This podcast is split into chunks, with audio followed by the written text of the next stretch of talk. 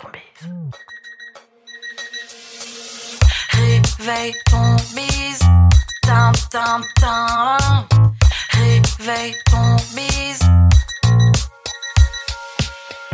Hello et bienvenue dans le podcast Réveille ton bise. Je suis Justine, mentor podcast et business. J'aide les entrepreneurs à développer leur entreprise, trouver plus de clients sans s'épuiser à la tâche ni subir leur quotidien et à utiliser le podcast comme un levier d'opportunité business. Si vous êtes à la recherche de conseils, astuces et inspirations en entrepreneuriat, marketing digital, podcasting et stratégie d'entreprise pour réveiller votre bise, eh bien vous êtes au bon endroit. Je vous réveille tous les lundis matins à 6h, seul ou avec des invités pour vous aider à accomplir tous vos objectifs, vivre votre meilleure vie et développer le business de vos Prêt à attaquer cette nouvelle semaine à fond? Moi je le suis. C'est parti pour l'épisode du jour. Bonne écoute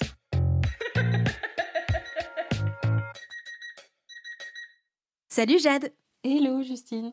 Comment tu vas? Je vais bien. Moi, je suis très contente de t'avoir là dans le podcast, du coup, pour ce deuxième épisode ensemble. Et cette fois-ci, j'ai repris mon rôle normal de l'intervieweuse à l'interviewée. Un switch pouf. C'est ça, en un claquement de doigts, sous 45 degrés. On est là, on est en forme, on va continuer. C'est ça, on lâche pas. C'est ça. Moi, je te connais depuis un petit moment, mais peut-être que mes auditeurs auditrices ne savent pas encore qui tu es, ce que tu fais, tout ça, tout ça. Alors, est-ce que tu peux te présenter, s'il te plaît? Alors, je m'appelle Jade, je suis entrepreneur depuis 5 ans. Euh, je me suis lancée à la naissance de mon fils, Lenny. Et, euh, et du coup, suis, j'ai prolongé en fait l'expertise que j'avais en, salariat, qui était euh, l'inbound marketing et le marketing de contenu. Et c'est ce que je fais aujourd'hui pour les entreprises et pour les entrepreneurs. Donc je les accompagne dans leur stratégie de contenu, mais je les accompagne aussi dans de la production de contenu, euh, quel que soit le format. Mhm. Et euh, là, depuis un an, euh, je suis tombée amoureuse du podcast. Oui. Et j'ai lancé mon podcast, du coup, septembre 2022, qui s'appelle Pourquoi t'as fait ça? Et qui va à la rencontre des entrepreneurs et, et de, leur, de leur choix de cœur, en fait, dans leur vie professionnelle. Mmh. Et j'ai bientôt la chance de venir parler dans ton podcast, d'ailleurs. Oui, trop contente de te recevoir là-bas. C'est ça, mais jamais 203 en fait. Voilà, on continue. On a, on a fait le 3 d'un coup, comme ça. C'est ça, totalement. Euh, Aujourd'hui, nous allons aborder le sujet de la création de contenu, mais surtout dans l'optique de mettre en place un système d'acquisition client simple et efficace. Est-ce que tu es prête? Let's go Alors c'est parti. Ma première question, histoire d'aller directement dans le vif du sujet, est-ce que tu peux me dire, selon toi, quelle est l'importance de la création de contenu dans l'acquisition client? Pour moi, la, la création de contenu a une place euh, assez euh, centrale pour la- une, raison, euh, une raison très importante, c'est de connecter avec ses potentiels clients. Mm. Voilà, on n'est pas en mesure euh, de pouvoir être en contact direct avec chacun de nos, nos prospects. Mhm. Et le contenu nous permet de créer ce lien-là et de gagner la confiance de euh, nos potentiels clients. Donc pour moi, je trouve que c'est très important dans l'acquisition de clients d'avoir une brique de contenu. Euh, pour moi, c'est vraiment euh, une, une brique importante qui va permettre de faire passer qui on est, euh, ce qu'on fait, comment on le fait, quelles sont nos valeurs, etc., etc. Quels sont les principaux éléments à prendre en compte lors de la création d'une stratégie de contenu pour attirer des nouveaux clients? Alors pour attirer des nouveaux clients, déjà, il faut savoir qui on veut attirer. Tadam Ça, c'est très important. Alors, ça peut faire un peu Captain Obvious, mais, euh, mais, mais c'est bien de le rappeler quand même. C'est qu'il faut euh, s'intéresser à qui sont nos clients euh, et pas. Euh, et pas en mode je fais ma fiche persona, euh, il a tel âge, euh, il fait telle profession, etc. En vrai, euh, ça, euh, pff, je pense que ça, c'est les vieilles fiches persona, etc. Enfin, à un moment, ce qui est important, en fait, c'est vraiment de comprendre euh, sa psychologie Mhm. euh, et de comprendre ses réels besoins, ses problématiques, à quoi il fait face, comment je vais pouvoir l'aider. Mhm. Et c'est de ces problématiques-là qu'on va pouvoir créer une stratégie de contenu pertinente Pour attirer les bonnes personnes. Donc ça veut dire qu'il y a vraiment un seul et unique principal élément à prendre en compte au moment de la création de sa strate de contenu ou est-ce qu'il y a autre chose? Alors il y a celui-là qui me paraît être le plus important Mhm. sur, euh, sur la cible. Après, euh, je pense que ce qui est important de, de prendre en compte aussi, c'est euh, sa capacité à produire du contenu de qualité. C'est-à-dire qu'on ne va pas faire une énorme stratégie de contenu en étant sur euh, 10 canaux différents avec euh, X formats. Euh, si on est seul, on va calibrer sa stratégie en fonction de, de, de- de ce- du temps que l'on a Mhm. euh, de disponible. Euh, et si on a une équipe, ben pareil, on va pouvoir euh, peut-être euh, ajouter un, un canal supplémentaire, euh, explorer d'autres pistes. Mais en tout cas, euh, il faut à l'instant T prendre en compte sa capacité à produire ce contenu euh, pour pas après être submergé ou euh, commencer à aller dans tous les sens. Hmm, Totalement. Comment est-ce qu'on peut aborder la création de contenu en fonction du parcours d'achat client? On peut être visible, se faire connaître, donner confiance. Et donc ça, ça fait partie du tunnel de vente, du parcours de vente, appelle-le comment, euh, enfin comme tu veux. Euh, comment est-ce qu'on aborde du coup la création de contenu pour aller aux différentes étapes de ce parcours? Déjà, il faut, je pense qu'il faut euh, que chaque entrepreneur puisse se poser sur ce fameux tunnel de vente Mhm. et identifier les différentes phases pour savoir ben, par, quelle, par quelles étapes passe Mhm. euh, le potentiel client, parce qu'on n'a pas, on arrive, ce serait magique si on avait tout de suite le client prêt à acheter euh, qui toque à notre porte, mais ce- ce Non, ça, pas t'arrive pas, toi? Non, ça jamais. Non. bah alors, euh, c'est pas possible. Ou quand ça arrive, en fait, on a l'impression que ça arrivait comme ça, mais euh, ce client-là était en sous-marin et, et avait déjà fait ses étapes par Mhm. lui-même, euh, peut-être avec d'autres personnes, aussi avec d'autres contenus. Mhm. Mais si on veut l'accompagner euh, du début jusqu'à la fin, c'est de repérer ces phases-là. Et ce qu'il faut se dire, c'est que au final, il y a euh, trois principales phases par lesquelles passe le client. Il y a une phase où euh, voilà, il a, une, il a une difficulté, mais il n'arrive même pas à nommer cette difficulté-là. Il ne sait Mhm. pas quel est son problème. Et, euh, et du coup, euh, il faut déjà l'aider à identifier quel est vraiment son problème. Et Mhm. des fois, cette étape, elle est, elle est zappée. Et on vient adresser des solutions, mais euh, si en fait la personne en face ne- n'est pas conscient de son Mhm. problème, il, il, voilà, il va pas comprendre l'intérêt de ces solutions-là. Donc, il faut vraiment essayer d'aider à, à, voilà, à connecter sur le problème et à lui parler de plein de symptômes pour qu'il puisse se reconnaître et se dire Ah oui, mais oui, c'est vrai, euh, moi, euh, euh, je suis perdu sur tel sujet, euh, c'est peut-être que j'ai ce problème-là. Donc il y a Mhm. cette- cette phase-là d'identification du problème. Et une fois qu'il a identifié le problème, bah, du coup, il va, il va euh, se pencher sur les solutions. Et là, l'idée, c'est d'être euh, assez vaste, en fait, parce que euh, je pense que pour tout entrepreneur, son, ce qui le drive principalement, c'est d'aider euh, la personne d'en face. Mhm. Et à un moment, si notre solution n'est pas la bonne, bah, ce n'est pas grave. Mais au moins, on l'aura peut-être orienté vers la solution qui, euh, qui, qui le- qui- dont il a besoin, en fait. Mhm. Donc ça, c'est très important. Et du coup, on peut parler de toutes les solutions euh, qui existent euh, pour après, ensuite, une fois qu'il a, qu'il a un peu cet éventail, parler de notre solution Mhm. Et euh, de, de lui dire en quoi euh, elle pourrait réellement l'aider à résoudre son problème. Hmm. Ces trois étapes-là, du coup, on parle de tofu, mofu, bofu? Oui, exactement. On parle, on, c'est- c'est- on peut le mettre tout à fait en parallèle parce que au final, euh, tofu, on va avoir des sujets euh, très larges et euh, tournés problématiques, etc. Et puis après, on vient au mofu où ça va être des sujets un peu plus spécifiques sur la thématique que l'on traite, et Mhm. bofu qui va être vraiment sur nos produits, nos services, euh, sur les, clés- les, les témoignages clients, etc., Mhm. etc. Ok. Mais du coup, comment est-ce qu'on peut choisir ces canaux de communication pour pouvoir faire évoluer son prospect tout au long du parcours d'achat Alors du coup, par rapport aux canaux, euh, en fait, on va pouvoir, euh, on va pouvoir faire euh, évoluer notre prospect sur, même sur un même canal avec ses différentes étapes. C'est pas forcément, on va pas forcément associer un canal à une étape, Mhm.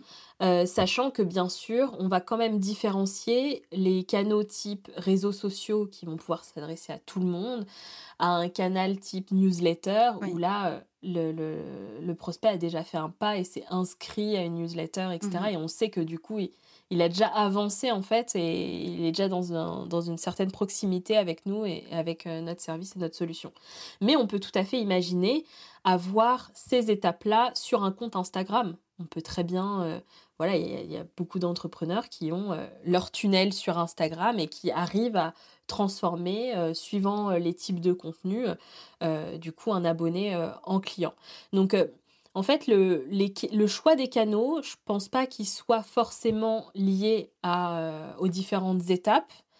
Il va être lié à qui est votre client et où il se trouve, qu'est-ce qu'il a l'habitude de consommer comme contenu. Et du coup, on va, adapter par rapport à ça. et on va aussi adapter bah, les différents sujets. Il va falloir qu'on puisse se donner des objectifs pour se dire bah je veux euh, transformer ce client, bah, mmh. quels sont les différents contenus qui vont l'amener à euh, s'inscrire euh, à ma newsletter ou télécharger un freebie ou mmh. s'inscrire à une masterclass, etc. Ok. tu viens d'aborder le thème du contenu. Est-ce que il existe des types de contenus qui fonctionnent mieux, par exemple, pour attirer euh, l'attention, avoir plus de visibilité et avoir euh, d'autres types de contenus qui euh, vont aider à la conversion Oui. Il y a, on classe en fait justement sur ces trois phases, on peut avoir des typologies de contenus un peu euh, qui peuvent justement euh, connecter par rapport à, ces types de phases là. Donc euh, par exemple sur la première la première étape, on va avoir des des contenus qui vont détailler un problème et qui vont même vous allez pouvoir avoir des contenus où vous-même vous avez vécu ça euh, telle problématique et du coup la personne va se, euh, euh, se reconnaître dans, dans ce, dans ce contenu-là. Donc il va y avoir des, des, des contenus de ce type-là. il va y avoir des contenus, par exemple je pense à des contenus Insta sur des réels qui vont pouvoir mmh. jouer ce rôle-là aussi.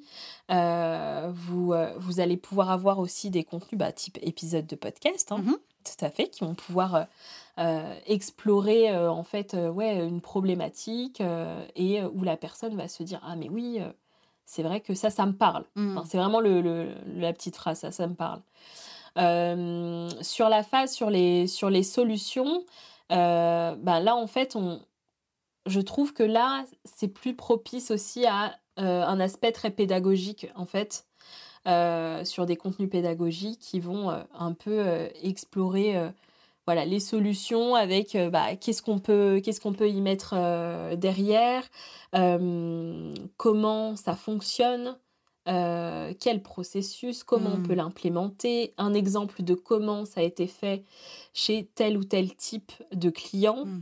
donc tout ça ça permet à la personne de voir comment potentiellement son problème peut être réglé et enfin la dernière phase il y a beaucoup d'éléments de réassurance euh, il y a bien sûr la présentation de ce qu'on fait. Et ça, c'est vrai que souvent en création de contenu, on l'oublie. On parle beaucoup de, euh, de, notre thématique, etc. Mm, mm. Et puis on oublie de parler euh, de ses offres et de ce qu'on propose. Et forcément, si, si vos prospects ne sont pas au courant que vous avez telle ou telle offre, ils ne vont pas la demander. Donc. C'est à nous de faire, de faire ce job-là en tant qu'entrepreneur. Euh, et du coup, euh, bah, il y a la présentation de l'offre, mais il y a aussi tout ce qui est avis client, euh, cas client pour se, se, projeter un peu dans l'histoire d'un de vos clients, etc. et ça, ces, ces contenus-là, ça peut, ça peut être un carrousel sur LinkedIn ou sur, ou sur Insta, mais ça peut aussi être un PDF à télécharger mmh. ou une vidéo à consulter. et du coup, vous allez, si la personne euh, met ces informations pour pouvoir accéder à ce contenu, ça vous donne une alerte que potentiellement elle est intéressée, et ça vous permet d'identifier en fait où elle est dans le, dans le parcours. Ok, ça me semble assez dense quand même. Ça veut dire qu'il faut créer pas mal de contenu, que ce contenu-là soit créé stratégiquement parlant, qui réponde à des objectifs, qu'il faut pouvoir surveiller, analyser tout ça. Est-ce que tu peux nous expliquer comment est-ce qu'on peut planifier une stratégie de contenu sur une période d'un mois euh, pour maximiser l'acquisition, parce qu'on est quand même là pour faire du business, sans y passer des heures et ne plus dormir la nuit? c'est clair que c'est. Enfin, on va pas se mentir, le contenu, Mm, mm. c'est chronophage et on peut vite s'y perdre. Et, euh, et c'est souvent euh, ce que les entrepreneurs avec qui je travaille euh, me disent au départ. Ils me disent non, mais là, euh, j'ai pas le temps de créer tout ça. Enfin, j'ai mes clients, quoi. Il faut s'occuper de ses C'est clients. ça. Euh, et du coup, ce que je conseille, c'est vraiment de se donner un objectif business. Donc, on- pour que ce soit plus concret, euh, on, on va prendre un exemple. Si je dois lancer euh, une formation, par exemple, euh, bah, du coup, je vais me dire, euh, je veux tant de clients euh, sur cette formation. Mhm. Et là, je vais imaginer un contenu qui me permette d'identifier les potentiels clients, euh, donc qui vont remplir un formulaire et accéder à ce contenu. Donc, euh, il peut avoir la forme, euh, voilà, comme on disait tout à l'heure, masterclass, euh, freebie, donc PDF, etc. En général, on dit que on a 10% euh, des personnes qu'on a eues avec le contenu gratuit qui vont se transformer en clients. Mhm. Donc du coup, on fait son petit calcul. et à partir de cette ressource-là, là, on va décliner des contenus euh, qui vont nous faire euh, le mois si on est sur une période d'un mois, mais ça peut, on peut se dire deux mois aussi. Enfin, on n'est pas obligé de se, Mhm. se, euh, se restreindre sur, sur un mois, mais là, on est dans l'exemple d'un mois. Donc, tous les contenus qui vont mener en fait à cette, à cette ressource-là. Et en fait, la, les sujets des contenus vont être directement extraits de cette ressource que vous avez Mhm. créée et sur lequel vous avez passé du temps. C'est-à-dire que ce n'est pas créer, euh, je sais pas moi, 20 posts euh, réseaux sociaux en plus de la ressource gratuite, en plus de, euh, du contenu de mon produit que j'ai créé aussi, c'est que j'ai créé un produit. De ce produit, j'en prends un extrait qui va être mon freebie. De ce freebie, j'en prends plusieurs extraits qui vont être mes posts. Mhm. Et en fait, c'est- c'est cette mécanique-là qu'il faut essayer de reproduire à chaque fois et qui va nous faire gagner un temps fou. Parce qu'au final, toute la valeur et sur lequel on, voilà, aura fait chauffer notre cerveau, euh, c'est le produit. Euh, et en fait, derrière, en fait, on va reprendre des éléments euh, qu'on va euh, mettre sous différents formats, avec différents tons, pour, différentes, pour différents types de personnes, etc., etc. Ok, donc maintenant qu'on a cette, ce process qui est du recyclage de contenu à la folie et à fond, quels sont les outils que tu pourrais recommander justement pour faciliter la création, la planification et la mise en ligne de tout ce contenu? Alors moi, je suis Miss Outils. I know, je 10 000 sais pourquoi j'ai posé cette question quand même. Mais je tiens à dire qu'il ne faut pas se perdre dans les outils, hein, parce Oui. que ça m'est arrivé. Euh, c'est pas, euh, on peut faire euh, très bien avec euh, avec peu au final. Mhm. Euh, pour illustrer un peu ça, c'est-à-dire que euh, moi, par exemple, j'ai eu HubSpot, Ouais. la suite complète d'HubSpot, qui coûte un bras, une jambe, ouf. trois reins. C'est ça. Donc, qui permet de faire plein de choses et qui permet de, de, d'a- de- d'animer un peu toute cette stratégie, etc. Au final, aujourd'hui, donc je, je ne suis plus, euh, j'ai, repris la raison, je ne suis plus chez HubSpot. Ça y est Euh, aujourd'hui, pour animer tout ça, euh, j'ai un logiciel pour envoyer des mails et aussi qui me permet de capturer euh, des mails, qui est. Mail- MailerLite. Ok. Donc, euh, ça me permet de créer des formulaires et d'envoyer mes séquences. Donc, les séquences de mails, c'est euh, les différents mails automatisés, Mhm. par exemple à la suite de- du téléchargement d'un freebie. Donc j'ai j'ai cet outil-là. Ensuite, j'ai un outil pour gérer tout ça, le calendrier éditorial. Mhm. Donc moi, je ne suis pas chez Notion. Ok, c'est pas grave, je te pardonne. ça arrive à tout le monde, hein, Moi, que veux-tu? je suis chez Asana depuis très longtemps. Oh là là. ok, très bien. Donc du coup, Je vais tout- passer tout- outre, toute hein. mon... toute mon organisation est sur Asana, mon calendrier Ok. édito, etc. etc. Euh, et après, pour la gestion des réseaux sociaux, euh, bah là, en fait, euh, ça dépend combien de canaux vous avez à gérer. Mais en soi, par exemple, moi, là, j'en ai, j'ai deux, euh, c'est LinkedIn et Insta. Mhm.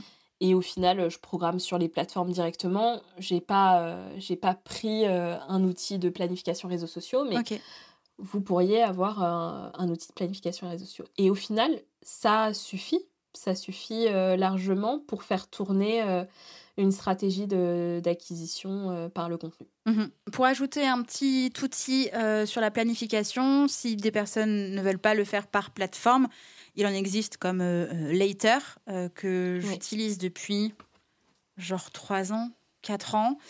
Euh, là, je suis en cours de test sur euh, Metricool, qui me semble euh, déjà plus sympa à utiliser, euh, plus complet, notamment sur la veille concurrentielle.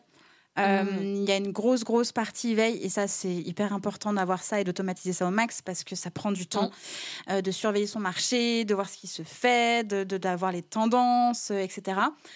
donc là, il est en période de test, et d'ici la fin du mois d'août, voire début septembre, j'aurai pris une décision si je reste chez Later ou si je migre chez Metricool. Il y a évidemment le, la suite Meta hein, pour Facebook et Insta. Oui. moi, j'aime un peu moins.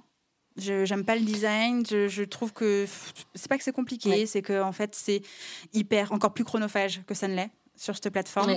c'est clair. Euh, Ils ont essayé hein, de ouais. Mm. d'améliorer, mais non. Mm, mm, non, non, non, non. Du tout. Donc ça fait un moment que j'utilise plus ça, mais bon, en même temps, c'est gratuit. Pourquoi s'en priver? Ça aide déjà pour commencer, ne serait-ce que prendre l'habitude de planifier, de programmer Déjà, c'est un grand pas. Ok, donc maintenant, on sait euh, comment est-ce qu'on crée du contenu, on sait qu'on peut utiliser plusieurs canaux, on sait que l'on peut s'organiser, planifier, programmer.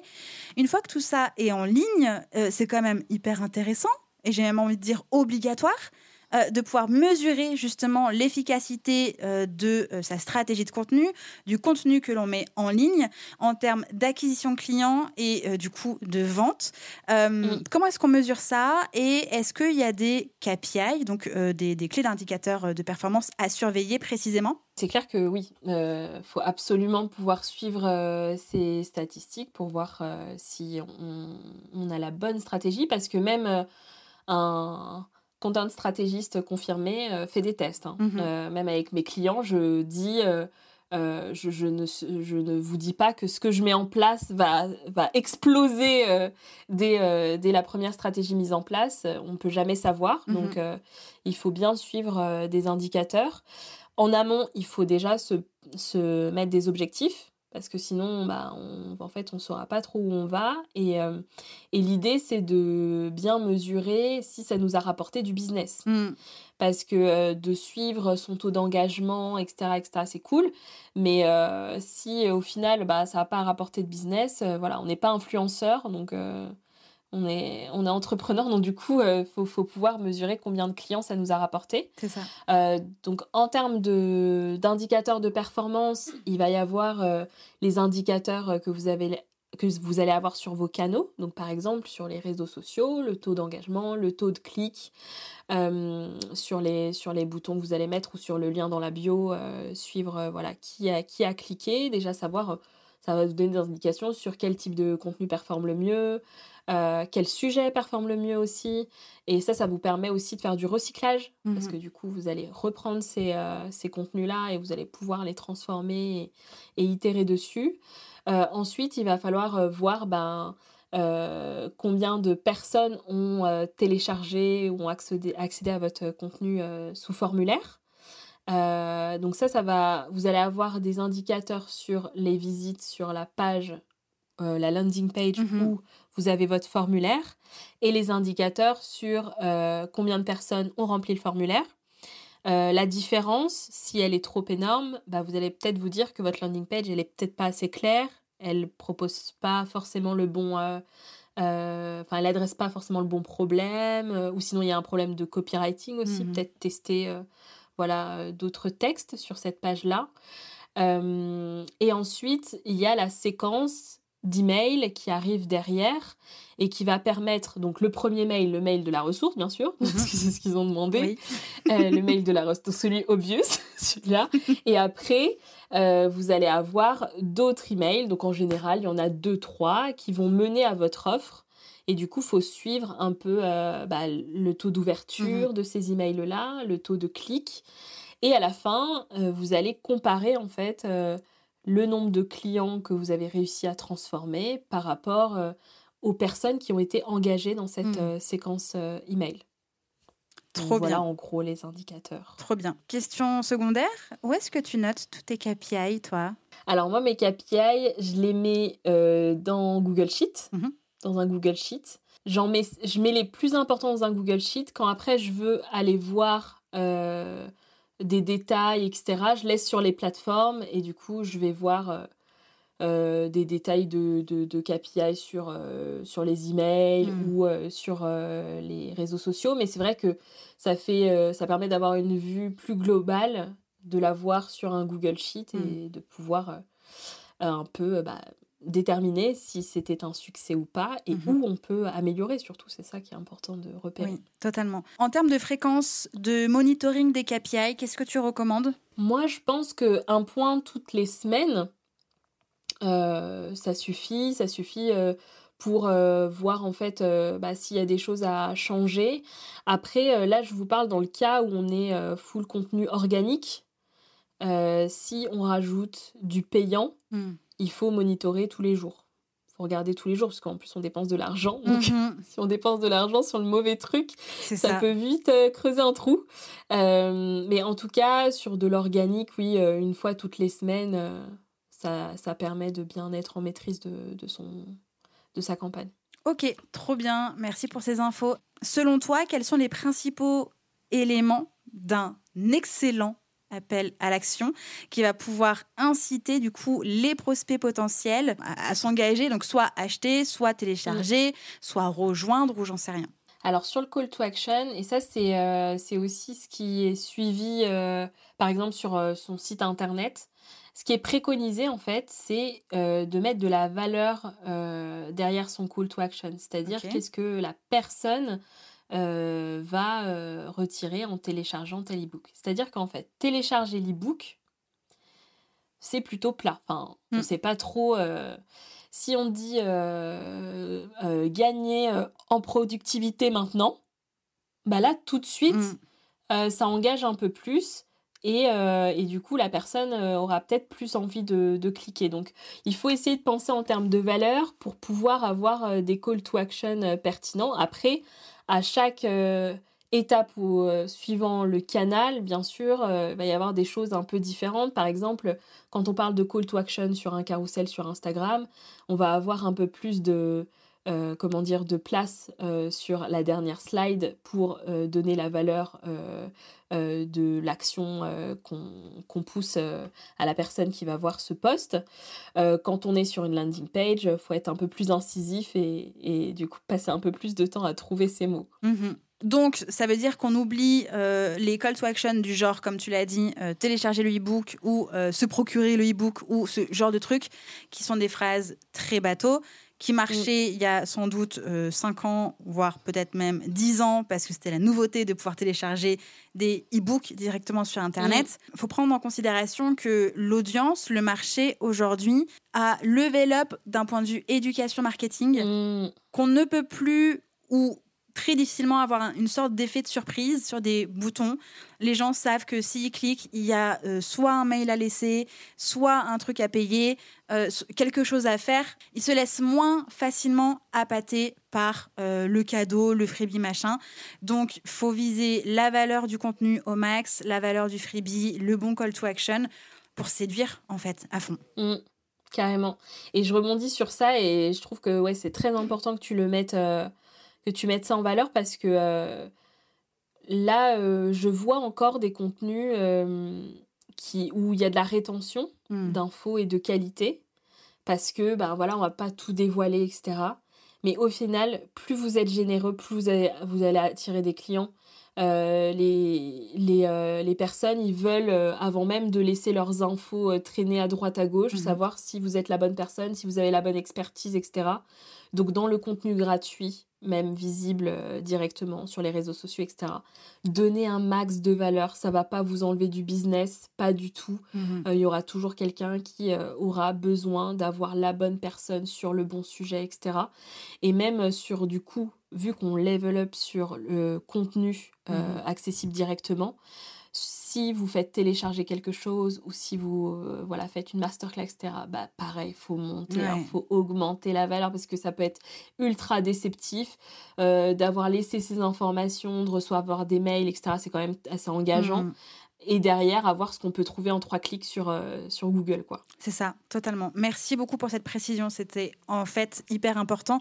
D'autant plus que beaucoup de personnes se demandent oui, mais si je donne tout en gratuit, qu'est-ce que je mets en payant? On comprend, on sait. Les personnes ont besoin d'avoir déjà énormément de valeur gratuitement avant de pouvoir s'engager euh, d'un point de Mm. vue financier, mais n'importe quel prix en fait, hein, que ce soit un tout petit prix ou Ah un oui. très gros prix, il y a Mm. besoin de délivrer un max de valeur, vraiment. On l'a vu, on l'a dit rapidement, euh, c'est hyper important de faire de la veille euh, sur son marché, euh, de faire de la veille sur son persona, son, sa personne ciblée. Ce qui veut dire que en faisant de la veille, on est censé, on devrait pouvoir repérer et réussir à capitaliser sur les tendances actuelles de contenu pour pouvoir attirer l'attention, euh, être visible et réussir à convertir. Alors, je Mm. vais quand même faire un disclaimer. Rien n'est obligatoire. Par contre, se tenir informé de ce qu'il se passe niveau tendance permet, Mm. un, euh, de euh, réenclencher la machine à créativité et deux, rester euh, bah, dans le move. Du coup, comment toi, est-ce que tu fonctionnes pour sentir, voir et utiliser les tendances qui arrivent ou qui se font là maintenant Alors, je consomme beaucoup de contenu, mais euh, je, veux, je veux mettre un. Enfin, je veux ajouter quelque chose par rapport à ça parce que là, je me rends compte que je consomme peut-être trop de contenu. Mm. En fait, il faut trouver un juste équilibre parce que sinon, on passe son temps à consommer du contenu et moins de temps à le faire. Oui. Et du coup, on dit on n'a pas le temps pour créer du contenu. Mais quand on regarde.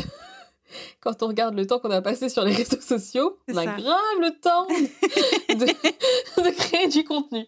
Donc du coup, il faut vraiment trouver un juste équilibre et euh, pour ça, ben, se prendre des temps dédiés et avoir des temps euh, de veille, Mm. de veille exclusivement, c'est-à-dire qu'on va pas euh, voilà, les papoter à droite à gauche. euh, du coup, c'est un, un bloc temps de veille dans notre agenda.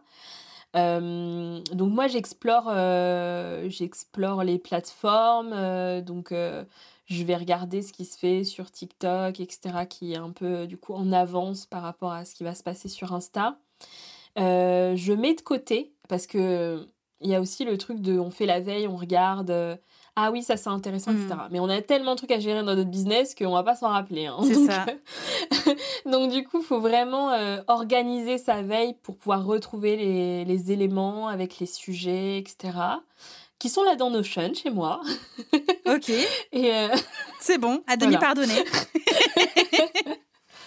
et euh, comme ça, ça, me permet euh, au moment où euh, voilà, je veux explorer des sujets ou des formats. J'ai un sujet par exemple et je veux trouver peut-être un format qui, qui est tendance en ce moment. Bah, Mhm. Je vais aller regarder.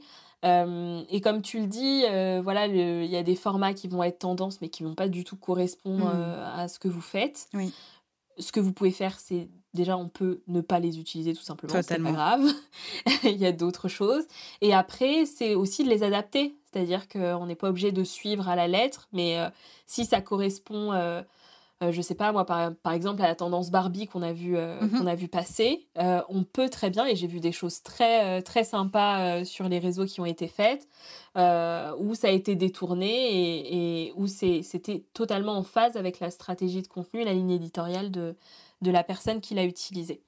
Donc euh, oui, c'est se prendre de, de se bloquer des temps dans son agenda pour avoir une veille régulière. Euh, ça permet d'alimenter notre créativité, euh, de s'inspirer aussi de ce que font les autres.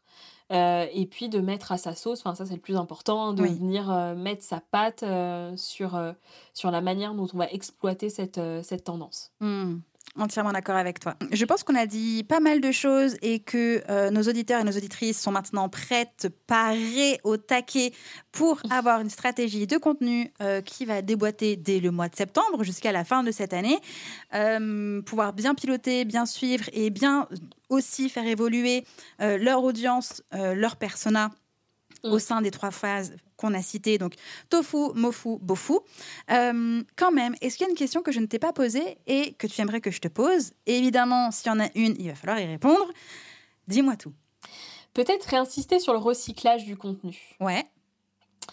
Euh, parce que le recyclage du contenu, c'est vraiment euh, enfin, pour moi, c'est vraiment la clé, hein, parce que sinon, on passe sa vie à faire du contenu. Hmm. Euh, donc, il faut réutiliser, euh, recycler son propre contenu, revenir sur les contenus qui ont performé, reprendre des contenus et les, et les mettre sous un autre format. Il faut pas avoir peur de dire que ça va être la redite, les gens ils vont voir. Les gens voient rien du tout parce qu'ils consomment tellement de contenu qu'ils s'en aperçoivent pas. Et en plus, le fait de proposer un contenu sous une forme différente va toucher de nouvelles personnes qui sont plus sensibles à ce format-là. Mm. Donc, euh, il ne faut pas hésiter euh, et il faut replacer. En fait, moi, ce que je fais, c'est que quand je crée un contenu, je viens tout de suite le replacer dans l'agenda à deux moments différents euh, plus tard. Ok. Donc, vous pouvez attendre un mois, deux mois, enfin, suivant ce que vous avez déjà de, de, de planifié. Euh, mais en les replaçant directement, ça permet de ne pas oublier de les recycler parce que mm. forcément, on a plein d'idées qui viennent et euh, voilà, on peut euh, du coup se dire, ne pas réexploiter un, contenu. Et après, il y a du recyclage. Donc là, je parlais beaucoup de posts, mais c'est aussi entre vos différents formats. Par exemple, vous avez un podcast, l'épisode de podcast, il peut se décliner en un article de blog, euh, en extrait en réel, euh, mm-hmm.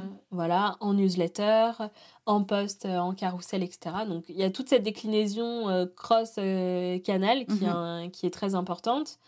Euh, et aussi, euh, bah, par exemple, cette interview que je fais avec toi, j'ai répondu à plein de questions. Bah, je vais reprendre les mhm. questions et je vais en faire des posts. Donc, ça veut dire que si, par exemple, vous intervenez euh, sur d'autres médias ou si vous faites des collaborations, etc., n'hésitez pas à recycler ce contenu-là. Vous avez déjà travaillé sur, sur quelque chose, autant reprendre. et si vous mettez dans cet esprit-là, vous allez voir qu'il n'y a plus de feuilles blanches. Hmm. Il y a toujours quelque chose à, reproposer, etc. Donc, euh, donc ça, c'est vraiment le, voilà, le conseil que je voulais euh, donner euh, et, que tout le monde se saisisse de ça parce que ça change vraiment en termes de, de hmm. temps de création de contenu. Oui, totalement. Merci beaucoup d'avoir insisté sur ce point-là.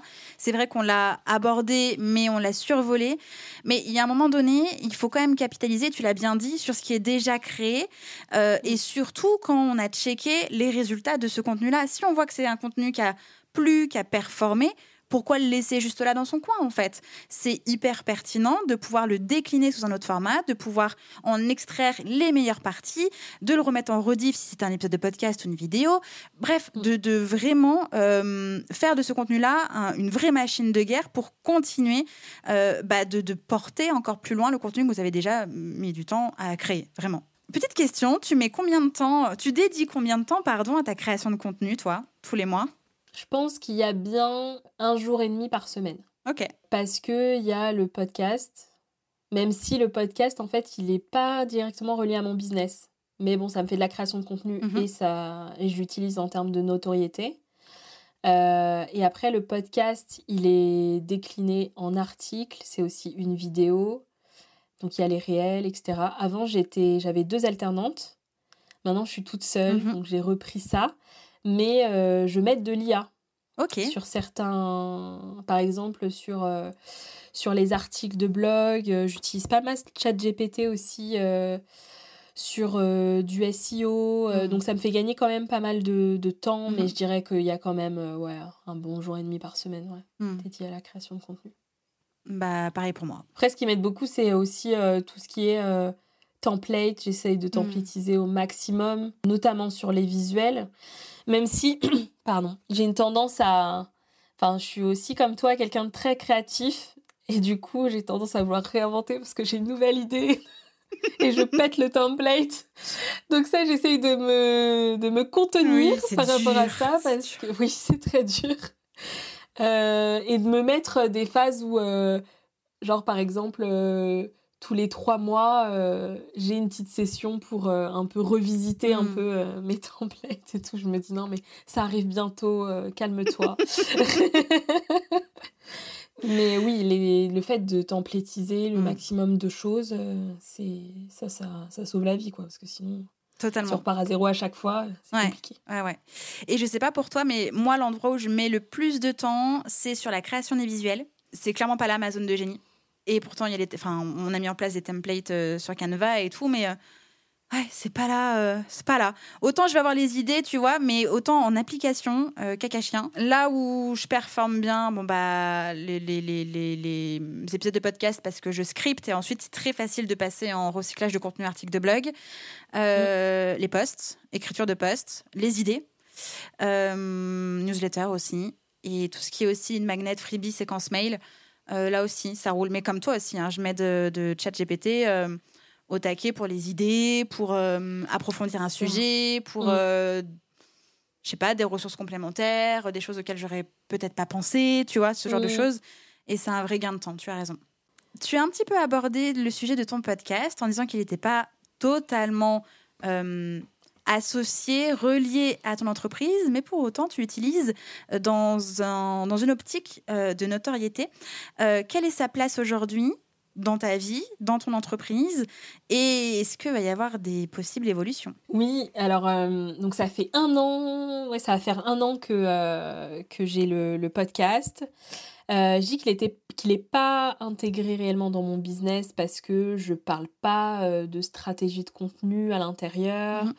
Euh, voilà, je, je, et je me place euh, vraiment en animatrice, donc je me mets pas forcément en avant euh, sur certaines choses. D'ailleurs, des invités m'ont dit mais pourquoi tu donnerais pas des conseils aux entrepreneurs sur la stratégie de contenu euh, en fin d'épisode, donnent des idées et tout, pourquoi pas?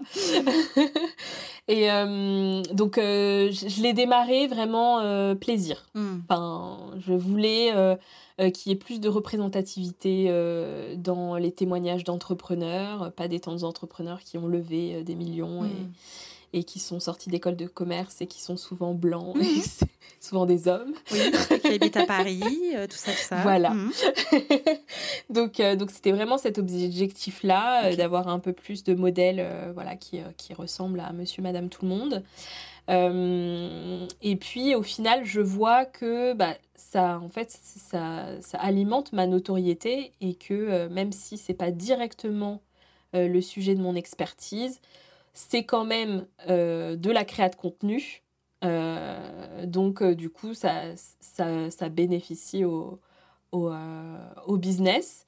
Et là, ce que j'ai envie de faire, parce que c'est vraiment, enfin, je suis tombée vraiment en amour pour le podcast, j'adore ça. J'adore animer des podcasts. Ah ouais, je- j'ai tellement rencontré de, de nouvelles personnes, des gens que j'aurais jamais pu con- rencontrer autrement, je Ouais. pense. Avoir des discussions ultra riches, ultra profondes. Euh, me sortir et me dire, mais en fait, ce truc est complètement égoïste. euh, C'est moi qui, est, qui ressort avec plein de, plein de choses et ça me Mm. fait évoluer, réfléchir à plein de choses. Donc, euh, je, je, voilà, je, je prends beaucoup de tout ça. Et euh, ben là, mon business est en train d'évoluer et j'aimerais bien euh, être plus spécialisée sur le podcast Mhm. et accompagner à créer et à, à manager en fait son podcast. Mhm. J'aimerais bien euh, aider les créateurs de podcasts à manager leur podcast. Euh, ce que j'aimerais bien faire aussi, c'est euh, créer des séries de podcasts pour des organismes ou des institutions, euh, faire des espèces de séries documentaires où je bien. l'animatrice. Euh, donc ça, ça me ferait totalement kiffer de ouf. Ça, c'est vraiment le truc. euh, je, je, kifferais faire ça et du coup d'être dans un objectif de euh, recréer du lien et, et du dialogue avec, avec en fait une, une audience qui est peut-être pas très captive, etc. Et je pense beaucoup aux institutions publiques, aux mairies, etc. Même je pensais au théâtre. Hmm. Euh, de pouvoir interviewer euh, les, euh, les artistes qui interviennent sur la saison et d'en faire un podcast, un podcast par saison pour animer un peu et découvrir les artistes et faire venir les gens au spectacle. Voilà, j'ai Mm. j'ai plein d'idées comme ça qui sont un peu dans tous les sens parce que je, je, je ne sais pas... Enfin, j'ai pas encore trouvé voilà comment ça existait à part les gros studios de podcast. Mais, euh, mais du coup, euh, ça, c'est. Je pense que c'est un truc qui me ferait tellement kiffer. Ça t'irait tellement bien en plus. Je t'y vois déjà, vraiment. Bah écoute, je fais, euh, je fais tout pour que, pour que ça se réalise. Quand on a commencé l'entrepreneuriat, on sait que tout est possible. Mhm. Totalement. donc j'y vais. C'est nous notre seule limite, c'est tout. Exactement. du coup, comment est-ce qu'on peut travailler avec toi aujourd'hui? Mais aujourd'hui, euh, on peut travailler avec moi sous forme d'audit et de stratégie. Donc, euh, ça permet de bénéficier euh, voilà, de mon expertise sur la stratégie de contenu, d'avoir un œil extérieur, de pouvoir challenger les stratégies que vous avez mis en place et de voir les opportunités peut-être que vous n'avez pas vues. Mmh. et l'idée, bah, c'est que, que, que, je puisse être à, votre disposition pour, pour avoir ce regard-là, vous donner des, des, actions concrètes pour, pour avancer. donc il y a cette partie-là, et puis après il y a une partie plus opérationnelle où bah, je peux travailler de A à Z votre stratégie de contenu et, et pareil, euh, voir en fonction de bah, si vous avez des équipes, etc., comment s'organiser euh, pour euh, ne pas perdre de temps et être super efficace. donc, je me, en fait, je travaille sur le workflow de production de contenu au sein des entreprises, mais aussi avec des entrepreneurs qui commencent à avoir une petite équipe. Trop bien. Euh, le meilleur de tes liens seront évidemment en description de cet épisode, Jade. Et merci pour cet épisode de podcast full valeur parce que là tu as délivré un maximum zéro rétention d'informations. merci à toi Justine. Tu reviens quand tu veux nous partager tes nouvelles aventures euh, podcastiques.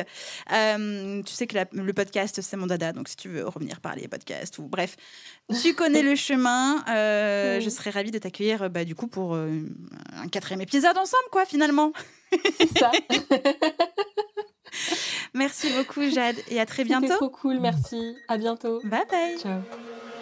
J'espère que cet épisode vous a plu. N'oubliez pas de vous abonner sur votre plateforme d'écoute préférée.